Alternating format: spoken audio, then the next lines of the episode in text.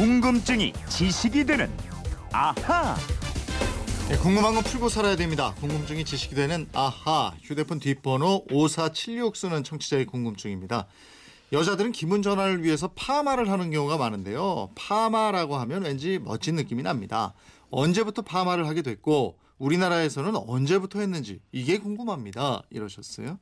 예, 찬바람이 분다고 파마를 한 분들도 많이 계신 것 같은데 김초롱 아나운서와 이 부분 알아보겠습니다. 어서 오세요. 네, 안녕하세요. 김초롱 씨는 네. 지금 파마 머리는 아닌 것 같은데. 예, 저는 그냥 기분. 예. 전환을 위해서 파마하고 이럴 때가 많습니까 여성분들은? 딱 한 번 해봤는데요, 저는 실패했어요. 아 별로 파마 안 하는군요. 어. 아니, 아니, 저 제가 실패를 해서 그 다음부터 다 안 하는데 아 그래요? 예. 파마가 너무 잘 먹어서 네. 뽀글뽀글하게 돼요. 아 일령엄니 예. 그 파마들 많이 하시잖아요. 아, 너무 잘 먹더라고요. 약발이 잘 받아서. 근데 예. 이게 파마 값도 천차만별이고 예. 파마 종류도 굉장히 많고 이렇다고. 아, 그럼요. 네. 그 말씀하신 나이 드신 분들이 많이 하는 일용엄니 머리, 네. 뽀글 파마도 있고요. 뭐 디지털 파마, glam 파마, 물결 파마, 세팅 파마, 볼륨 매직, ballon 파마, shadow 파마. 이름도 참 재밌고 네. 다양합니다. 예. 우리가 흔히 뭐 사진빨이다, 옷빨이다 이런 말 많이 하는데 네. 야, 머리빨만큼 그 사람의 이미지를 바꾸는 것도 없어요. 아니 근데 사실은 어느 정도 해야 될 것 같아요. 내, 내가 네. 전에 한번 알아봤더니 어느 미장원에서 무슨 파마 한번 하는데 몇십만 원이고 막 이런 건 말도 안 되는 거예요. 어, 강남 일대 네. 머리 하러 가면요. 그죠? 예, 몇십만 원 금방 들어요. 근데 왜 이렇게 비싸게 그러고 하는 거예요? 글쎄요. 그건 좀 심한 것 같은데. 근데 머리가 한 번 하면은 네. 이제 기분이 참 좋거든요. 뭐 자꾸 변호하려고 그래요. 그건 너무 비싼 것 같아요. 하시면 되지. 그래도 남자는 싸요. 알았어요. 에, 생머리냐 파마머리냐 짧은 예. 머리냐 긴 머리냐 이거에 따라서 정말 사람 이미지가 확확 달라지잖아요. 맞아요, 맞아요. 그래서 요즘에는 남성들도 머리 스타일 신경 많이 쓰고 이러는데 네. 파마 이거 언제부터 한 거예요? 아니 우리가 이렇게 단발머리 앞머리 싹 자르고 단발머리 하면 클레오파트라 머리 같다고 하잖아요. 네네. 네, 그런 것처럼 고대 이집트에 음. 굉장히 이 머리 변형이 많이 발달했더라고요. 음. 기원전 3000년경인데요. 고대 이집트 여인들이 나일강의 진흙을 머리에 바르고 얇은 막대기로 동그랗게 말았습니다. 네. 그 다음에 이걸 태양에 말린 다음에 웨이브를 만들었어요. 음. 이 진흙 속에 알칼리 성분이 들어 있거든요. 태양열을 통해서 머리카락의 화학적인 변화가 이뤄지도록 만들었대요. 어허. 그게 파마의 시초라는 건데 제가 지금 왜 웃었냐면 예. 아니 그러면 그걸 하려고 온종일 직사광선을 쬐고 있었단 얘기 아니에요. 네? 그러니까 아름다워지기 위해서 야. 몇십만 원을 내고 여자들이 네? 미용실에 가는 거 아니겠어요. 대단해. 어쨌든 뭐 그 정도야 뭐. 예. 뭐 지금도 아프리카 일부 부족들의 여성들은 머리카락에 황토를 발라서 땋고 다니는데요. 예. 이런 일종의 유산이 문화유산이 이어지고 있는 것 같아요. 그리고 고대 그리스 로마에서는 다리미로 열을 가해서 머리카락에 웨이브를 만들었는데요. 예. 유럽에서는 이 방법이 아주 오랫동안 사용이 되었습니다. 그러다가 1875년에 프랑스의 미용사 마샬이 아이론을 이용해서 일시적인 웨이브를 만들었고요. 네. 마침내 1905년 독일 출신의 미용사 칼 네슬러가 붕사와 같은 알칼리성 액체를 이용해서 화학 처리를 하고 전기 오븐을 이용해서 머리카락을 가열하는 방법으로 파마를 시작합니다. 잠깐만. 전기 오븐이요? 그럼 오븐에다가 머리를 넣고 그래 그러고 있었던 거예요? 그 머리 그거 예. 뜨겁지 않나? 당연히 뜨겁겠죠. 처음에는 이 두피가 화상을 입기도 예. 하고요. 머리카락이 타서 끊어지고 시간도 굉장히 어휴. 오래 걸렸다고 예. 합니다.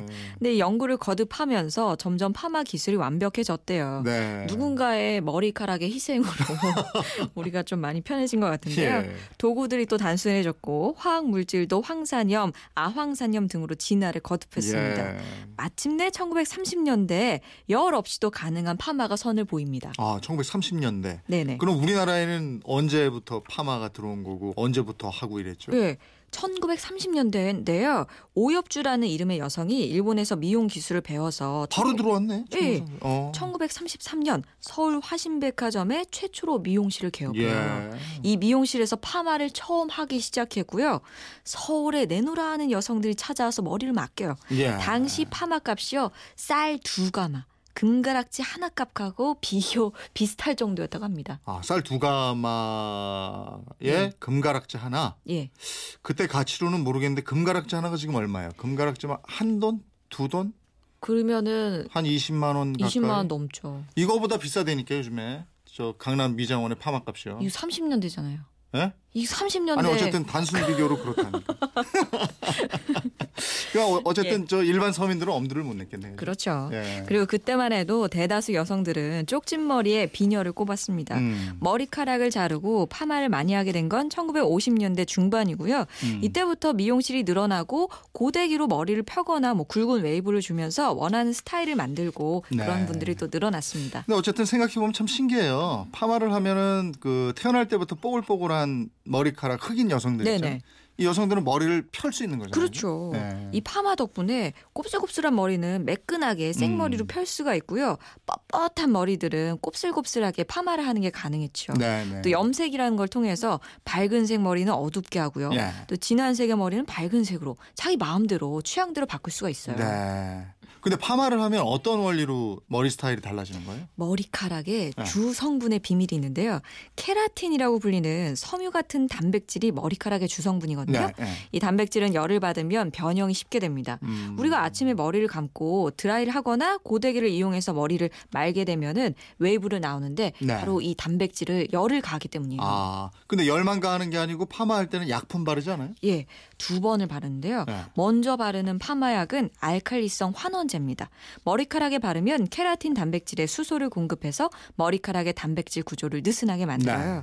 그럼 머리카락이 유연해지겠죠? 음, 음. 이때 로트나 기계를 이용해서 원하는 형태로 머리카락을 구부려요. 그 아. 빠마 많은 거 있죠? 네네. 그거예요. 그 시간이 흘러서 이게 고정이 되면 흔히 중화제라고 부르는 네. 산화제를 발라서 처음에 공급했던 수소를 빼앗아 버립니다. 어, 그럼 다시 머리카락의 단백질 구조가 단단해지는 그렇죠. 건가 보죠? 네. 근데 또 비 오는 날에는 파마하지 마라 이러던데 그건 왜 그래요? 아, 비 오는 날은 습도가 높잖아요. 네. 습도가 높으면 모발이 수분을 많이 흡수해요.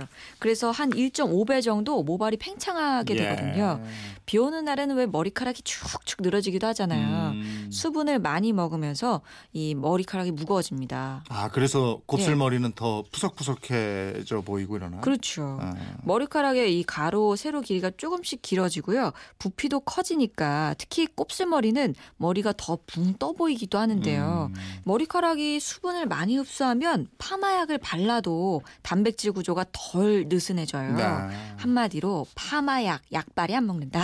예. 약효가 떨어집니다. 예. 그래서 사람들이 아이 파마가 잘 안 나온다 이렇게 얘기를 하고요. 음. 실제로 비 오는 날은 파마 손님이 좀 줄어든다고 합니다. 네. 그런데 또 미용업계에 있는 사람들은 요즘은 뭐 에어컨도 있고 실내 습도 조절이 가능하기 때문에 그에 맞는 파마약도 나와서 실제로는 뭐 별 영향이 없다 이렇게 얘기도 하고 음. 있습니다. 그 궁금한 게 하나 더 있는데요. 네. 그 인종별로 네. 뭐 황인종, 백인종, 흑인종 모발 형태가 좀 다르잖아요. 맞아요. 근데 머리카락 구조는 어때요? 또 그것도 다른가요?